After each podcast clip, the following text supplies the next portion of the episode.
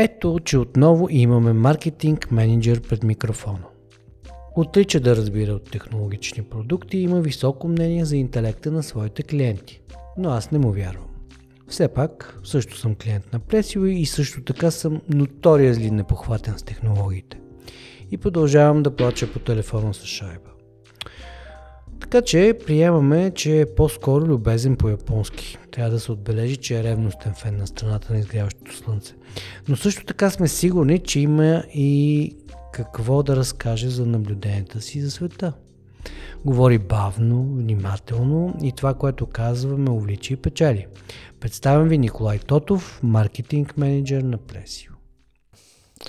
Добре, а, лека полека ще започваме. Лека. Защото японската тема, тя може би ще се вмъкне пак, японската няма никакво значение, но е добре дошла да дойде пак. Понеже идеята, нали, на всичките тия интервюта е да през призмата на маркетинга да видим кои са хората, които седят отзад. Защото маркетинга е нещо, което се прави от хора, като повечето неща. Всъщност, действително, човешкият фактор е много важен. И сега твоята персона е изключително интересна, защото ти се занимаваш не просто с маркетинг в България, но маркетинг на джаджи и дигитални елементи, хардуерни. Нали, поправи ме, ако бъркам. Софтуерни по-малко е фокус при да, вас. Да, да, повечето неща са, което означава, че технологични ти, продукти. Чисто от гледна точка на м, тези десет-двайсет години ти се е налагало чисто заради самата ти специфика на работата да си в част нещата. И в този смисъл а, някакви неща, които на нас по-незаинтересованите от технологичното ни се налагало постфактум да изучаваме, при тебе се случвали може би в крачки. И става ми интересно как гледаш на някакви такива базови елементи, като примерно как най-просто би обяснил какво е биткоин? Аз ще почна малко по-отрано. Давай. И а, искам да кажа, че когато дойдат в Plesio мои познати и приятели, обикновено казват: "Я сега кажи, ти разкажи, ти разбираш." Mm-hmm. Сега факта е, че деветдесет процента от нашите клиенти знаят повече от нас. И затова нашия маркетинг основно гледа да не подценява интелекта на клиента. Ние сме един фасилитатор между тези, които произвеждат продуктите и тези, които ще ги след това потребяват. Но не сме хиперексперти. Затова винаги а, рекламните агенции, когато отидеме, първата концепция, която ще ни предложат, е за Plesio експертите, за Plesio компютърджиите. А то всъщност ние не искаме да се, не искаме да се а, позиционираме точно по този начин, защото това не е и действителността. Ние реално улесняваме контакта на клиента с продукта. Можеме да разясниме нещо, ако разбира се не е толкова напред технологично, но като цяло по-скоро искаме да се възприемаме като приятели и а, с човешко отношение, бранд с човешко отношение към а, даже не толкова клиента, а ентусиаст, който влиза, и при, влиза при нас. Това е нещо, което отстрани мои приятели много пъти, а така а, не могат, не винаги могат да си го обяснат. Ема това, което казваш, то е по-скоро а, корпоративната политика и, и позиция. Но аз те питам в личен план, понеже ти така ли нечето влизат, да речем, и нови лаптопи, няма да. как нещо да не разбереш в крачка. И то това е ден след ден след ден. Така да, че това да, и при всички положения те извежда в една по-експертна позиция. Така си мисля. Може би затова и другите ти приятели така си мислят и те питат. Да, да. А може и... би ти през цялото време всъщност обикновено, си цъкаш да. на сметало. Ма надали. В интерес на истината повече наблягаме на търговската да, част от нещата, отколкото на технологичната. Добре, ти търговец ли си по-скоро или си по-скоро дигитален човек? Бих казал, че съм и двете. И двете, но кое е водещо? Ръка за ръка върват. Няма, няма нещо, което да, да а, извежда напред. Пък и а, както казваш ти, Много, много трудно е, когато си потънал в някаква роля, да има такова разделение. И преди малко, когато каза за политиката на фирмата и след това за личността, хубаво е двете неща да са съвместими. Да вярваш в политиката, която след това ще трябва да прилагаш. Ами може би е така, обаче в моя случай да речем, аз съм се занимавал дълги години с маркетинг и същевременно съм смятал, че маркетинга е вреден за обществото, защото той всъщност се фокусира върху едни създаване на ненужни потребности. В много, много голяма част от случаите. И това е било един вътрешен конфликт, който си е съществувал. Аз съм го по някакъв начин съм успявал да съжителствам от двата края на тази барикада и не ми е пречил.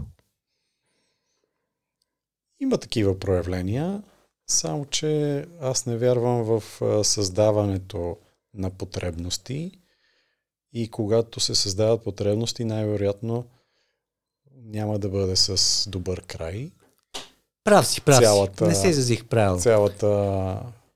Стимулиране на такива. Защото... Да, да, да. Стимулиране и Стимулиране. В крайна сметка това е един интересен за мен въпрос. Създаване на някаква виртуална реалност. Mm-hmm. Може да бъде и по добър начин, може да бъде и не по толкова добър начин. Хубаво да е. Връщаме се обаче. Как би обяснил биткоина с две-три изречения от гледна точка на търговец? Хубаво. За мен това е поредна грандиозна спекулация. Окей. Okay.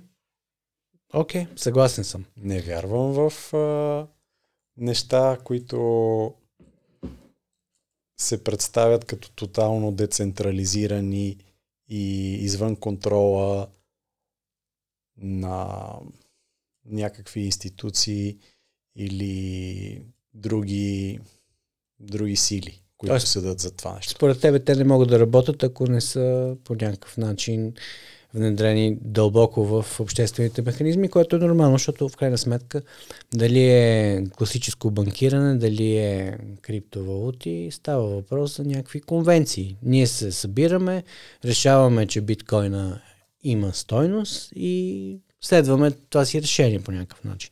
Но все пак какво е биткоина? С какво е той по-различен от еврото? По-различен е с това, че няма никаква институция, която да седи зад него. Тотално децентрализирана система, която разчита на потребителите вътре в самата система, за да валидира сама себе си. Добре де, а не е ли основната разлика, че не може да влезе в чекмедже? Да, но както казахме преди малко, метавселената вече е навсякъде около нас, така че така. Почти не ни прави впечатление това вече. Добре. Че не може да влезе в uh, портмоне също. Добре. Но, като казахме това, може би трябва да се замислиме, че също е един голям експеримент, който ни подготвя за бъдещето на парите. Добре, ето бъдещето на парите. Въобще живеем в динамично време. Хем продължавам, хем искам да сме на темата. Какво според тебе загубихме като хора, когато оставихме телефона с шайба в миналото? Така е. А, епоха. Какво се промени? Промени ли се нещо? Разбира се, че се промени. Промени се нашата настройка да успяваме да задържим вниманието си върху нещо повече от пет секунди.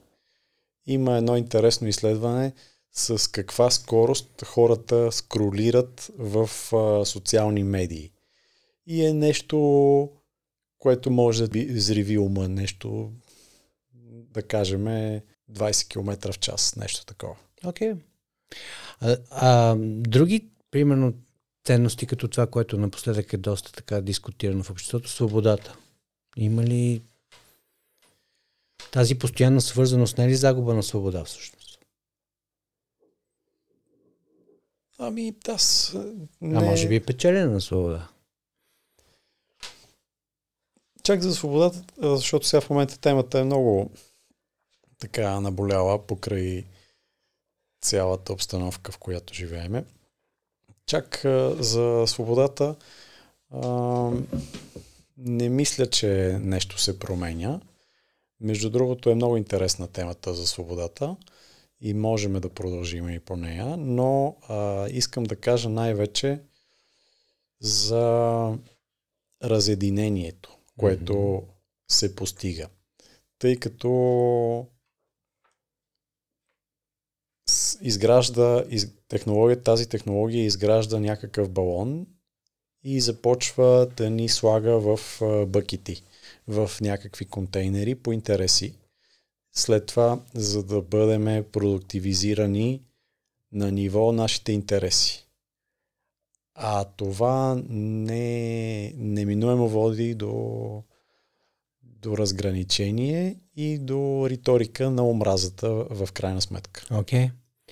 Но от гледна точка на именно доколко една технология може да има знак плюс или знак минус, а, това ни връща малко на тази банална, банално сравнение с ножа, който от една страна можеш да си отрежеш храна, от друга страна можеш да убиеш него. И сега, да, да, но това аз е мисля... ножа, лошо нещо ли? Не искам, не? Да, да, аз не искам да подценявам интелекта на аудиторията ни в никакъв случай. А не би трябвало.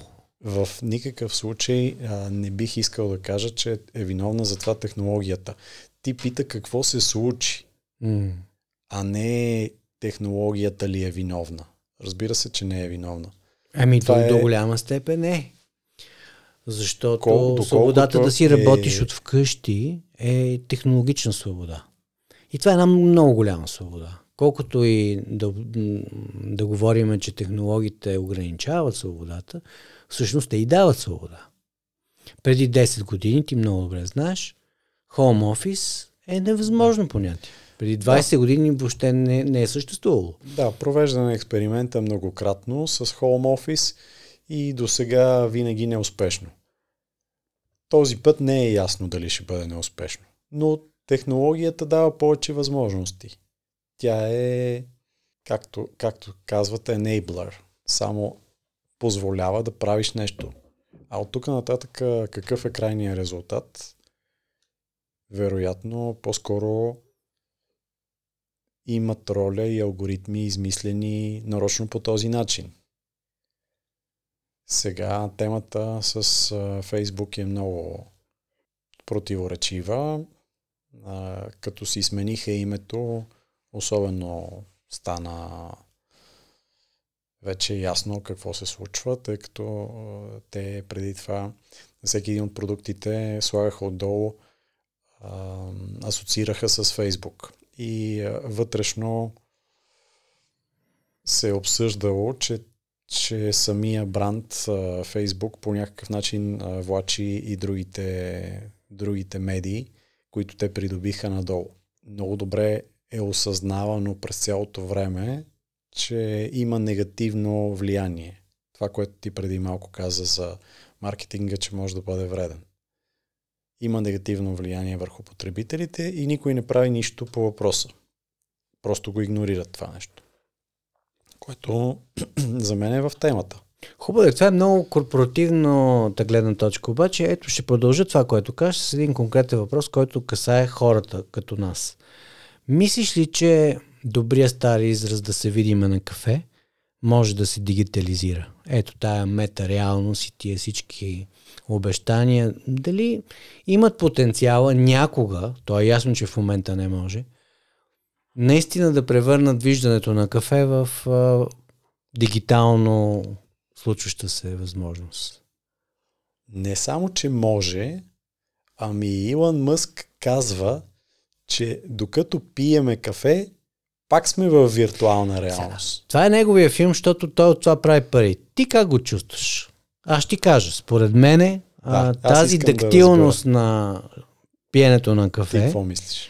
А, тя е невъзможно да бъде дигитално посредствена. Просто да, чудесно върви home office, добре се случват а, видео срещите, няма проблем. Но Има още аспекти на човешкото общуване и те не са просто сетивни, които изискват присъствие. Това мисля аз. Да.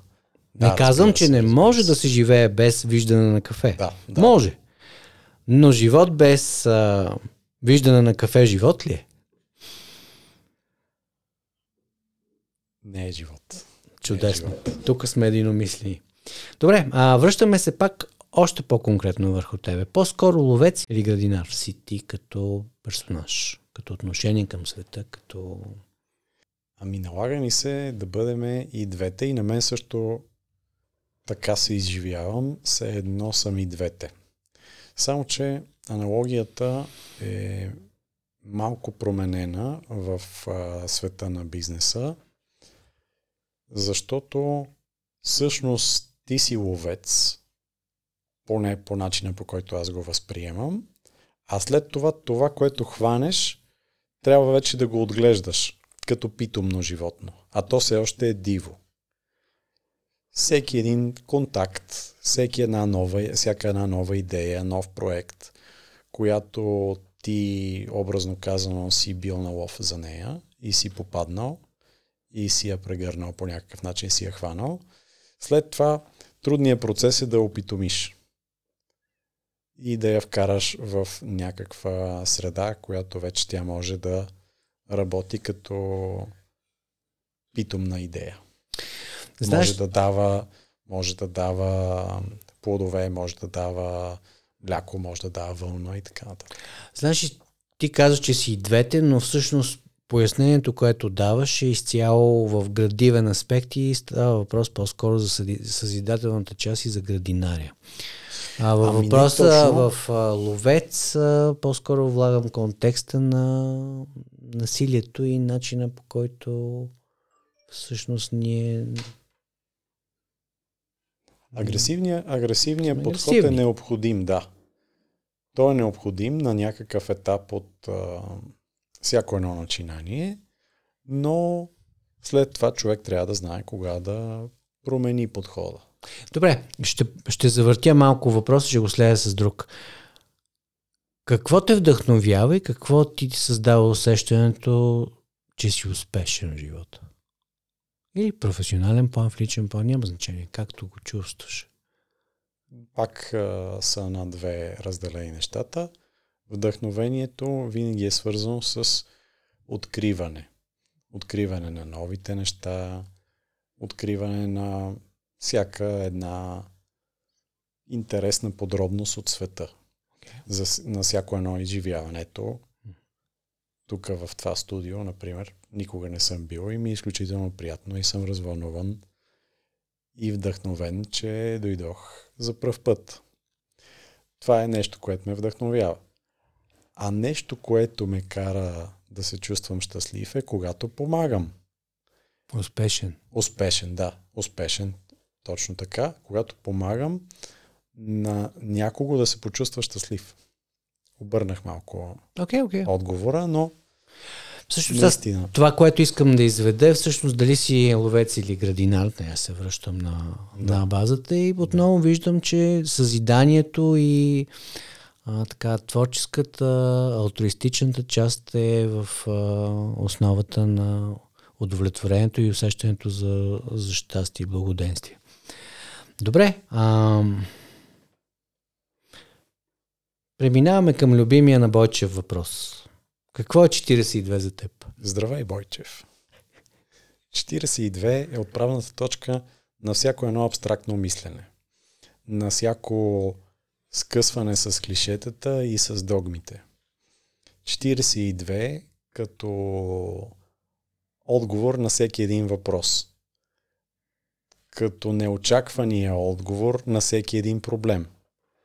Тоест, когато решаваш нещо, трябва да имаш особено отворено отношение, защото най-често решението се крие в нещо, което ти досега не си смятал, че може да бъде решено по този начин. Всеки, всеки един а, такъв аспект на, на света, в който живеем, е четиридесет и две за мене. Обичаш ли кръстословици? обичам научно-популярни факти. Макар там материята да е неизчерпаема и винаги, когато събеседвам с някой, откривам, че а, той знае повече от мен. Добре, да, аз имам един такъв въпрос, който принципно към себе си. А, всъщност, ние казваме, нали, позоваваме се на науката, но всъщност науката не е ли at the end of the day вяра в науката? Не опираме ли пак до необходимостта да вярваме, т.е. да приемаме, че нещо би трябвало да е така, чисто емоционално?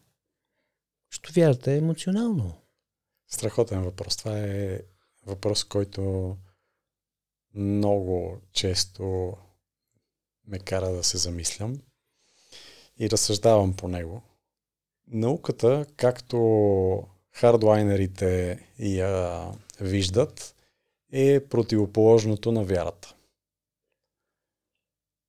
Това е нещо, което е с точни правила и с а, точен резултат. Там не, мог, не могат да съществуват абстракции за парадигмите, които са доказани. Но съвременният човек вижда, че науката не може да даде отговор на много от нещата, които нас ни занимават и ни притесняват и така нататък. И оттам насетне започва вярата.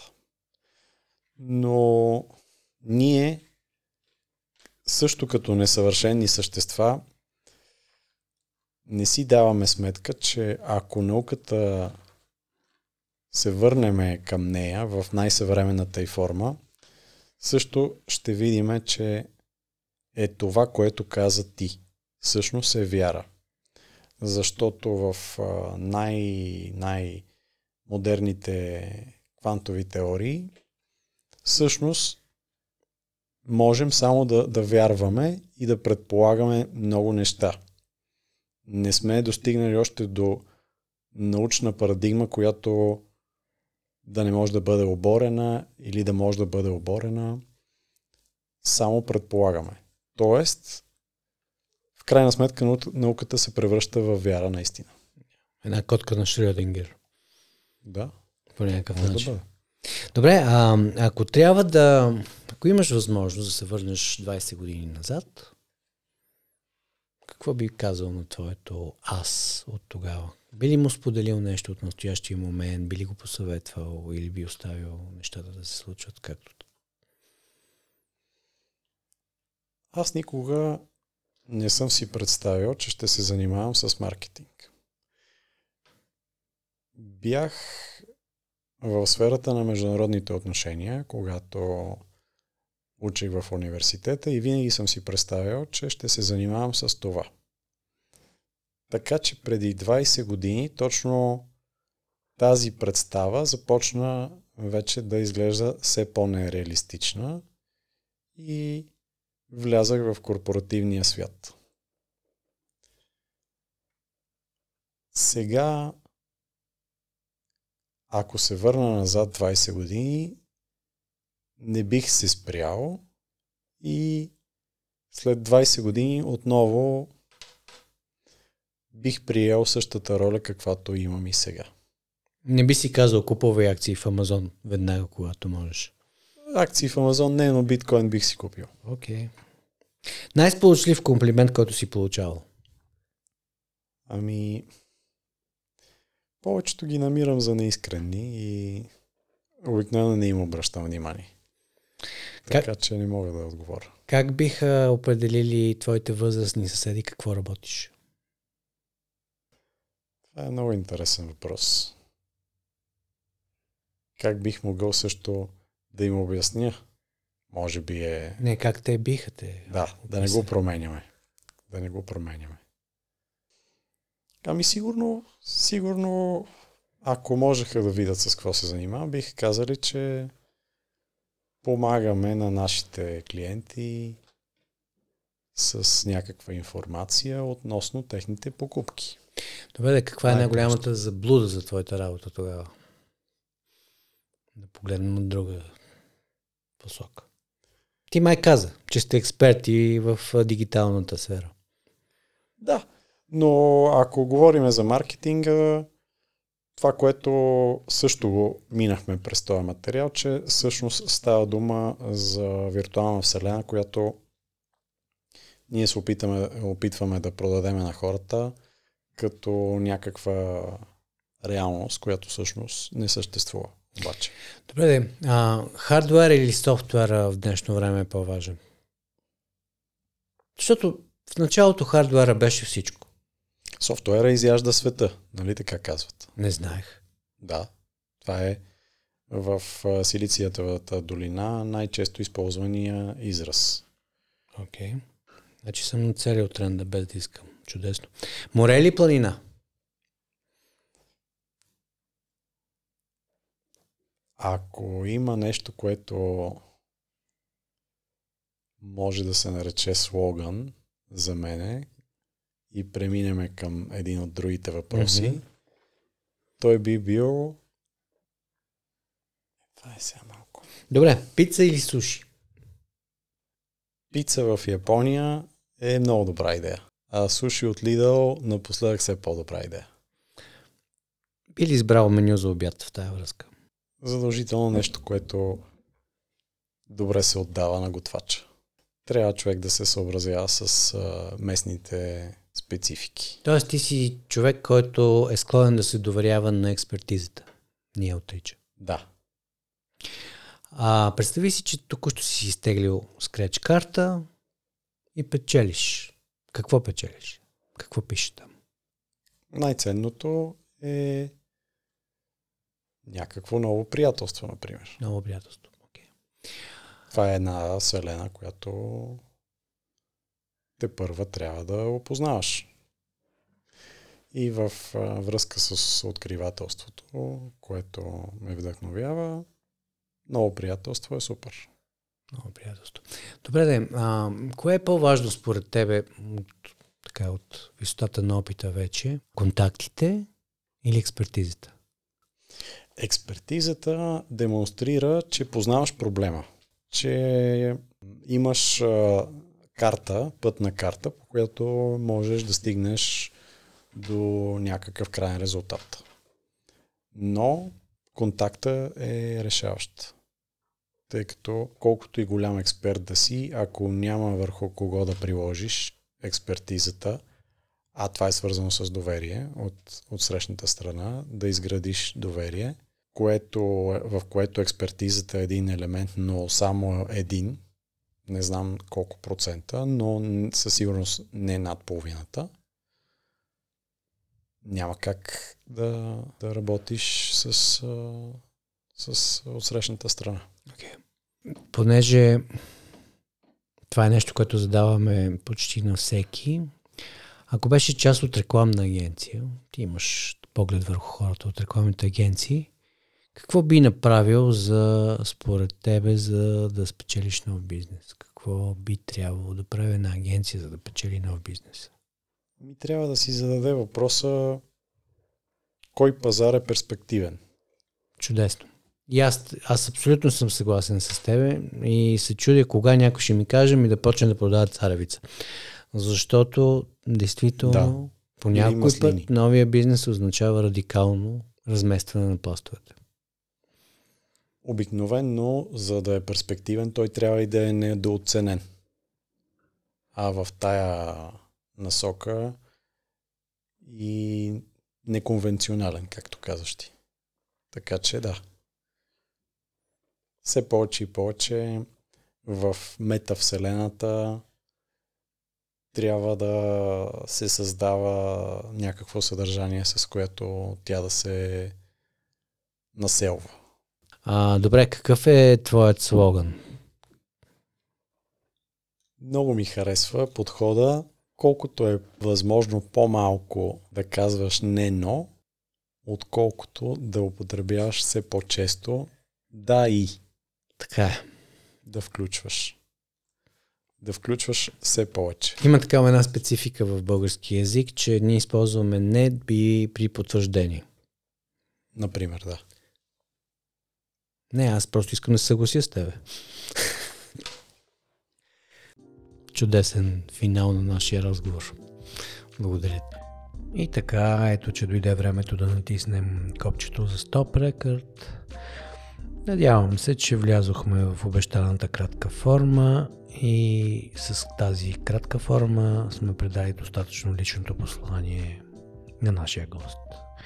Благодаря ви и до нови срещи.